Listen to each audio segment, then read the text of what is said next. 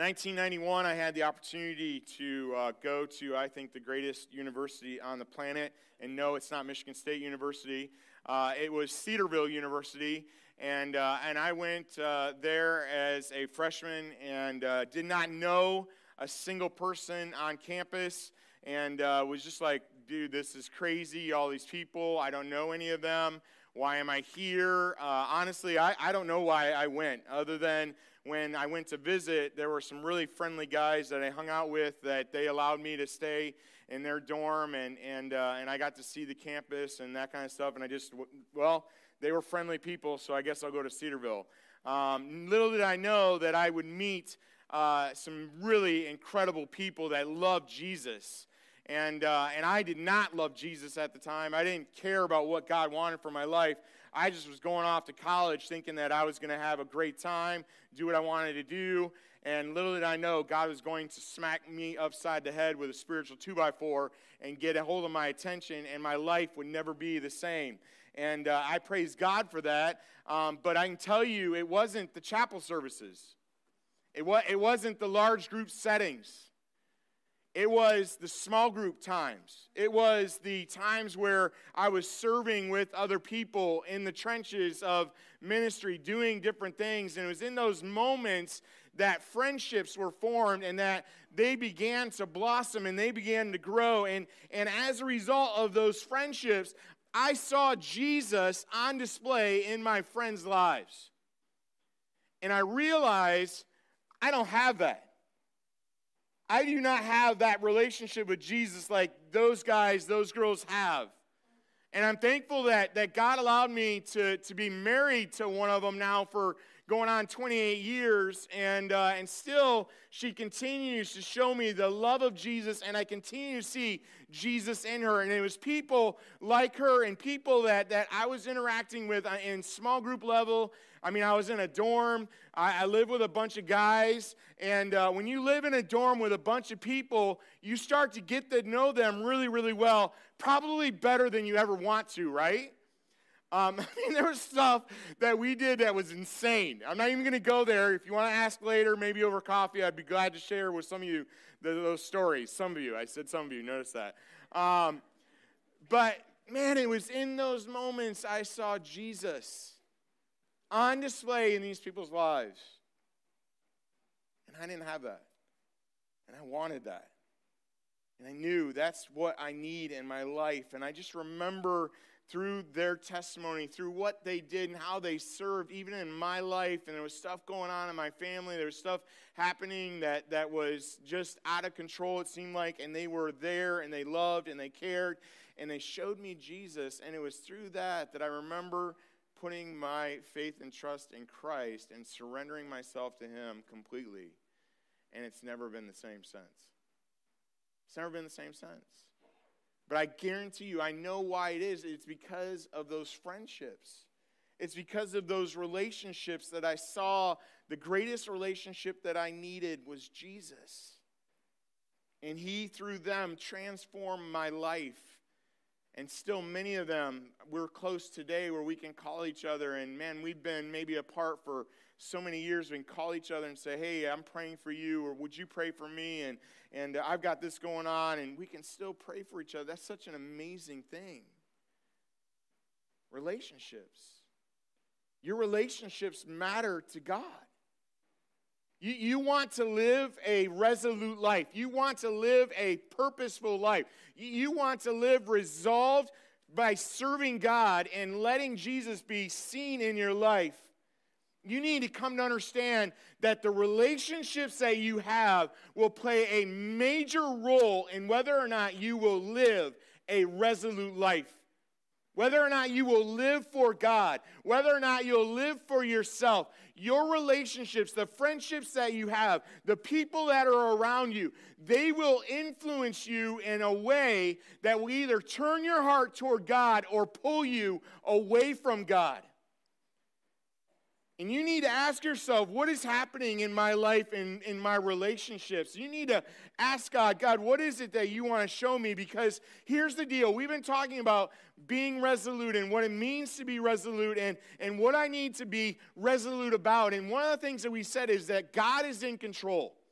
God is in control. If your friends, if the relationships that you have do not believe that God is in control, it is going to be very, very difficult for you to live for God.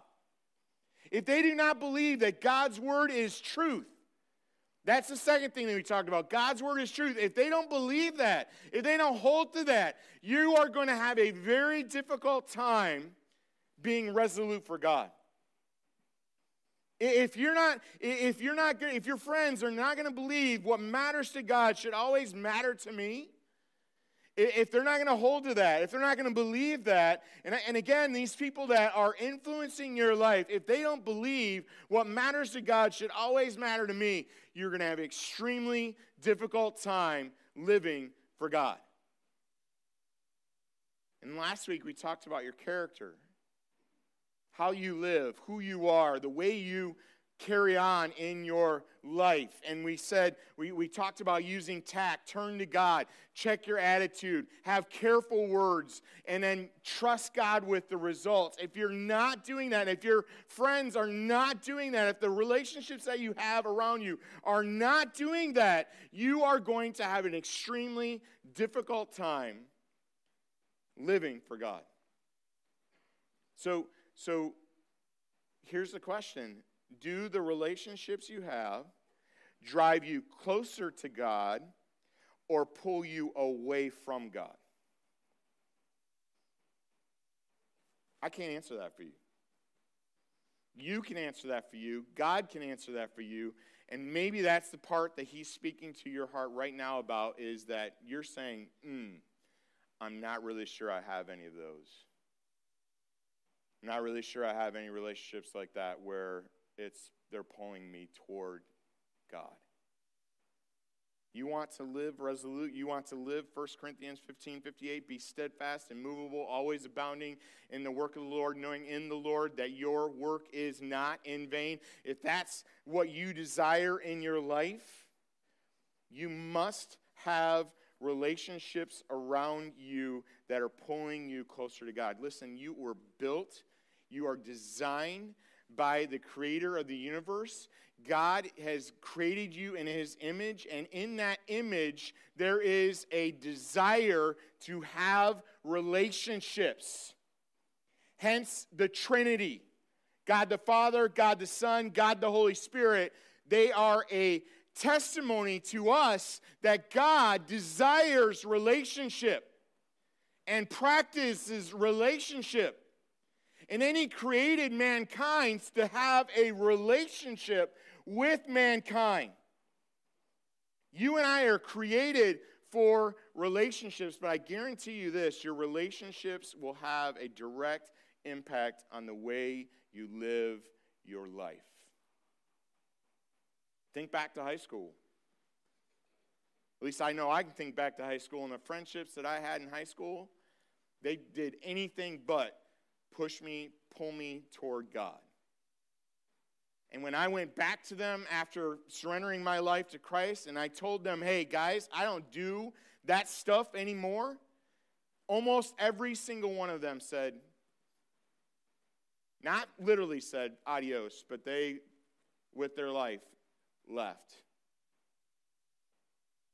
I'm telling you, the relationships you have, the relationships that you're building, they matter to God. Some, turn to somebody. Turn to somebody and say, Your relationships matter to God. Tell them. Tell them right now. Get all up in their business. Tell them. Your relationships matter to God. Tell yourself, My relationships matter to God. Because here's the deal birds of a feather flock together. All right, check out this video. You ever seen one of those? Do you know what it's called? Blackbird, It's actually called a murmuration. Murmuration. And what it is, is these birds, they fly together, they move together, they push, they pull, and as they're flying, they do these amazing, look at that. That's incredible. They're all flying together. And you can even, if you watch some of those videos, you can see when one doesn't. it's, it is so obvious. That one bird, I don't know what happens to that bird, man. He's probably the same one that runs into windows, right? You know what I'm saying? Um, and, and that bird somehow flies off, and you can see it. Birds of a feather flock together, and, and your relationships, they matter to God. And so, as you think about that, I want you to turn again to Daniel chapter 1. So, if you would, turn to Daniel chapter 1. We're going to go into Daniel chapter 2. You're like, whoa, after five weeks, we're going into another chapter. Yes, just for a little bit. Daniel chapter 1 and Daniel chapter 2. Been looking at Daniel's life and, and Hananiah and Mishael and Azariah, and we've been looking at their relationship. We've been looking at their relationship to God. Uh, today, what I want to do is look at their relationship with each other uh, and their relationship to God because they, uh, they give to us, I, I, believe, an incredible example of what it means to follow God together, to work together.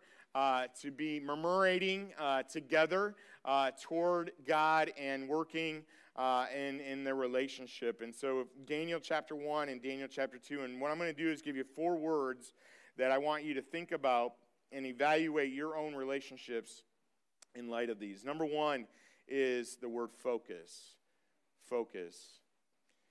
Daniel chapter 1, verse 8, Daniel resolved, and it wasn't just Daniel, it was also his friends. We know that because, and this is not just me uh, projecting into, into this passage this idea, it, it is seen here Daniel says, I resolve not to defile myself. And his friends, Hananiah, Mishael, and Azariah, go right along with him. They are making the decision right along with him that their focus is on God. Their focus is on God. They have been removed from their, their comfortable settings. They've been thrown into service of, a, of the Babylonian king, and they are going to learn stuff together, but their focus is on God. Their focus is on who God is and on serving God, and they choose to serve God rather than men. Now, they end up serving men, and serving men, by the way, is a direct reflection of serving God. Just so you understand that, when we serve other people, we're serving God. Um, love God with all your heart, soul, mind, and strength, and love your neighbor as yourself. When you love your neighbor as yourself, you are loving God with all your heart, mind, soul, and strength. So understand their focus, though, was God. Number one, it was God. The focus of the relationship, the focus of their lives was God, and they would continue to focus on God and continue to look to God all throughout their lives. And what a beautiful and amazing testimony of the focus of their life being on God? Is the focus of your life, the focus of your friends' lives, the focus of the relationships that you have, the relationships that you keep, the people that you pull in close to you, are your focus, are you all focused on God? Are you focused on God? And as you focus on God, here is something that happens. 1 Corinthians chapter 13 Love is patient. It's really describing God, and it's also describing how we should be because if we're in Christ and we love God, then we should also interact with one another in these manners. Love is patient and kind, does not envy or boast, is not arrogant or rude, is not insisting on its own way, is not irritable or resentful does not rejoice at wrongdoing, but rejoices with truth. Love bears all things, believes all things, hopes all things, endures all things. Love never fails. Is your focus on God? On obeying God, on doing what God wants you to do? If it is, then the description that I've just read of love should be a description of you, that what you're striving for in your life. And I would imagine, okay, I'm just going to speak for myself. When I read that, it slaps me upside the head many, many times because one of the things, and I, and I slow down for this, it is not irritable. That I struggle with. I get irritated with people that I love. Any, anybody else? Don't raise your hands. Don't point to the person next to you. Don't be like, hey, that person over there. Irritable, because that's probably going to make them irritable. Stop it. Um, uh, right? Go, Jason. Um, you know, and so here's the thing: we is our focus on God. Are we striving to live these things out? Again, I believe Daniel and his friends would do just that. They would live for God, not just in this moment, but all throughout their lives. And we see it as you read through the book of Daniel.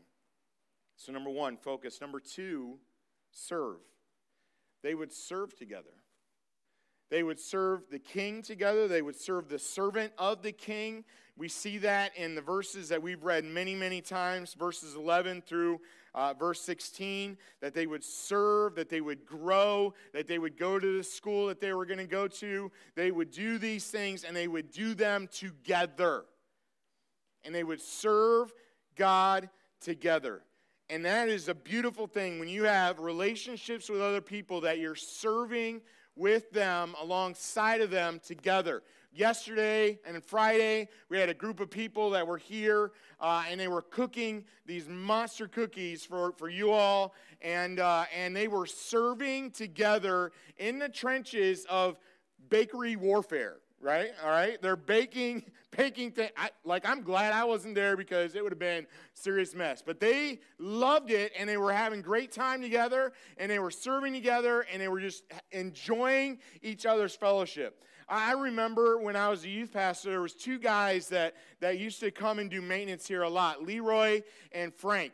And uh, I loved sitting in the room next to those two guys.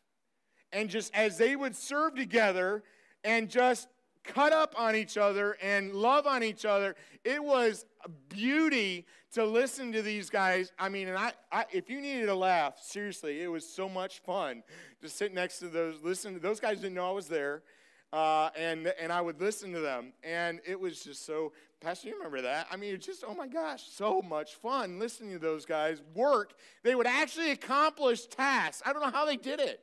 Because seriously, they were like talking the entire time, cutting up on each other the entire time, and, and yet they would still finish a job and uh, they were serving together. And you know, you have people like that. When you serve with people and you're in the trenches with people doing stuff, and, and there's something that happens in you, you work together, you grow together, and it's a beautiful thing. I love Ephesians 2:10.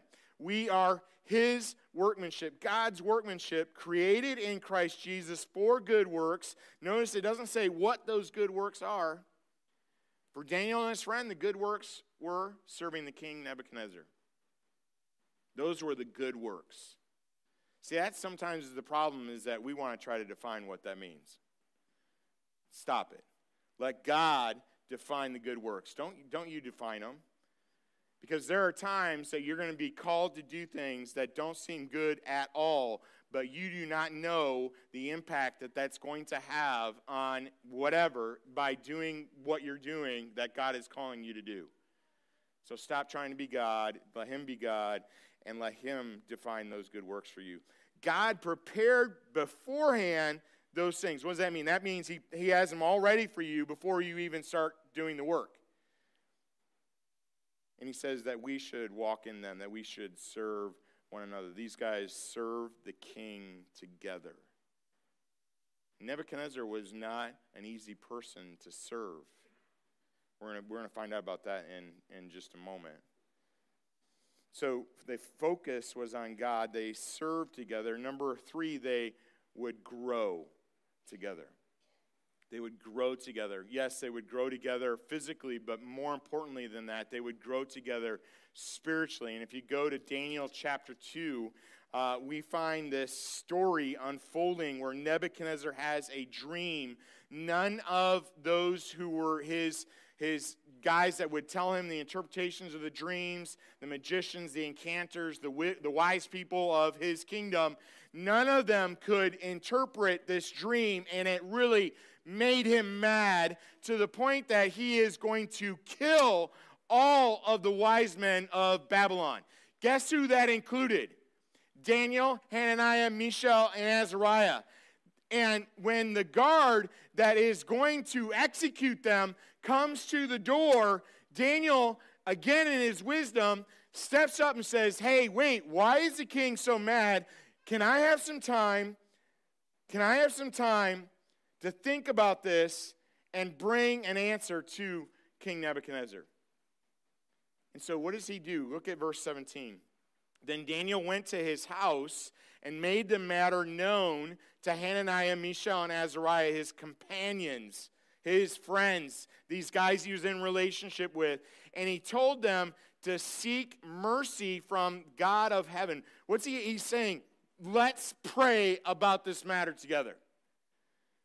Let's pray about this matter together. Let's grow in our relationship with God, our understanding of who God is, what God can do. We believe God can answer the question. We can believe God can give us the, the, the what this, this vision means.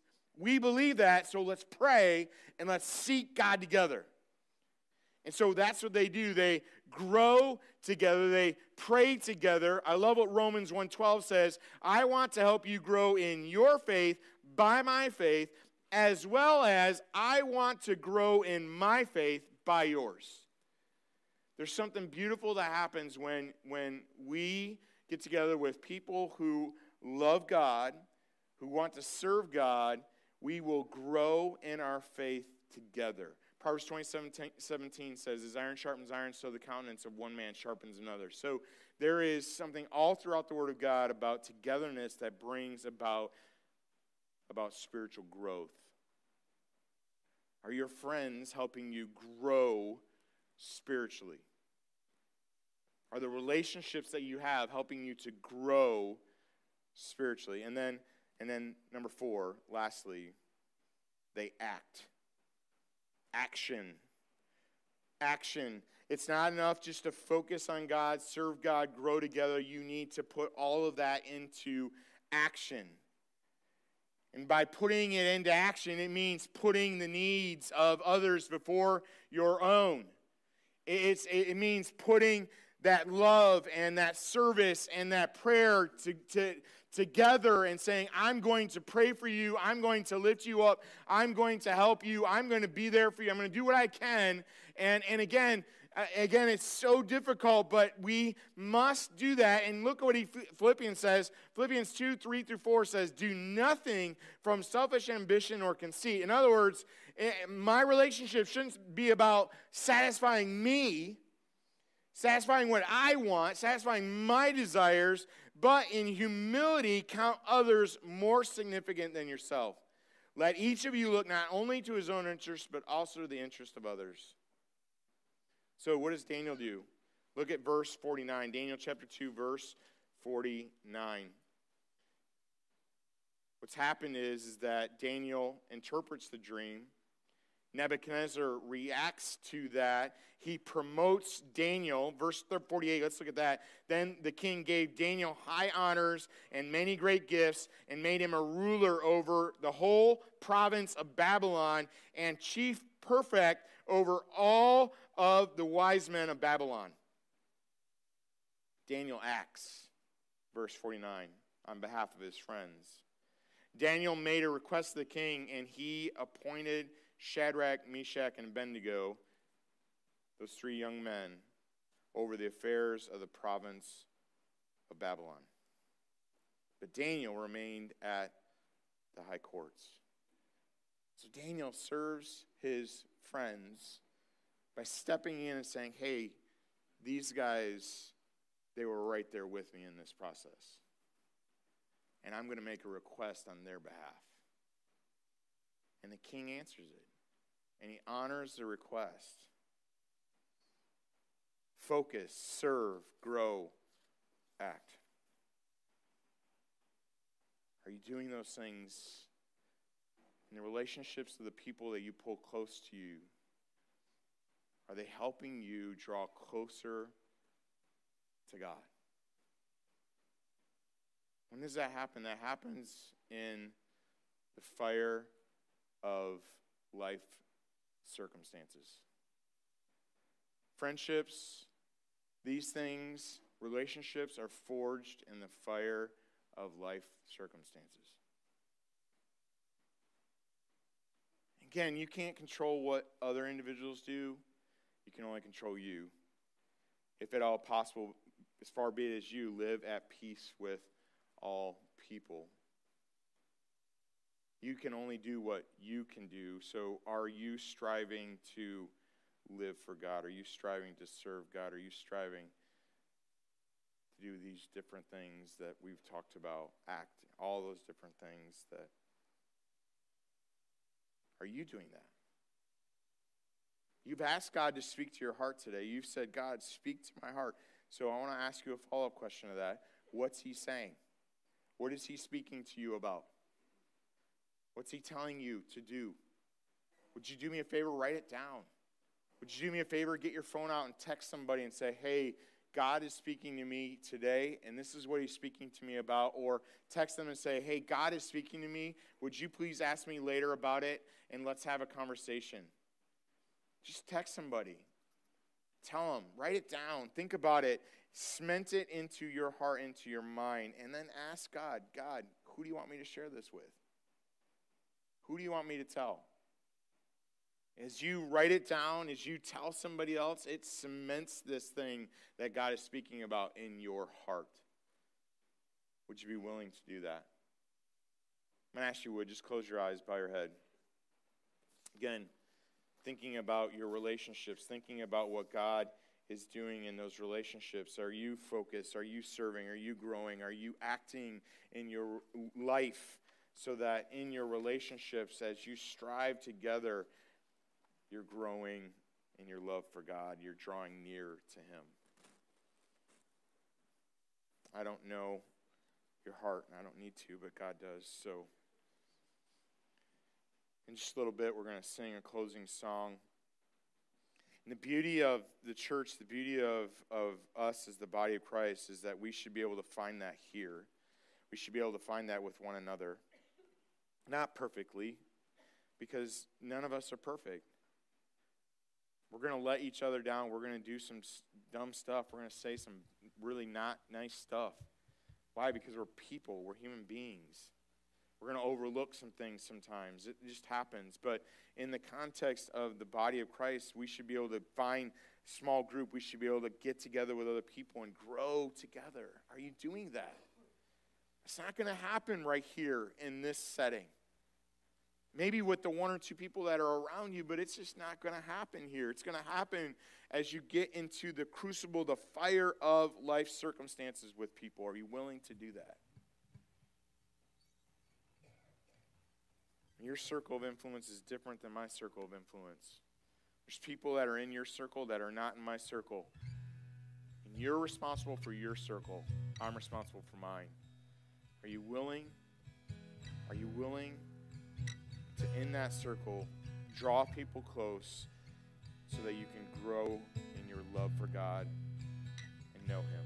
There's benches down here if you need to come and pray. I would love to pray with you, but if you just want to come down and pray or whatever, that's what they're here for. Again, I'm just so thankful for each one of you. God, thank you for what you're doing in our lives. Thank you that the greatest relationship that we could ever have is a relationship with your son Jesus. And if there's somebody here today that doesn't know Jesus, then I pray right now, in this moment, right here, that thing that you're speaking to them about is they need Jesus. They need to know him. God, I pray that they would put their faith and trust in Jesus Christ. And God, they would begin that relationship today.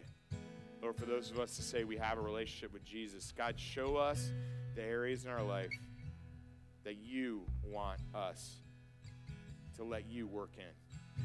God, you're good. Thanks for your love in Jesus' name. Let's stand. Let's sing.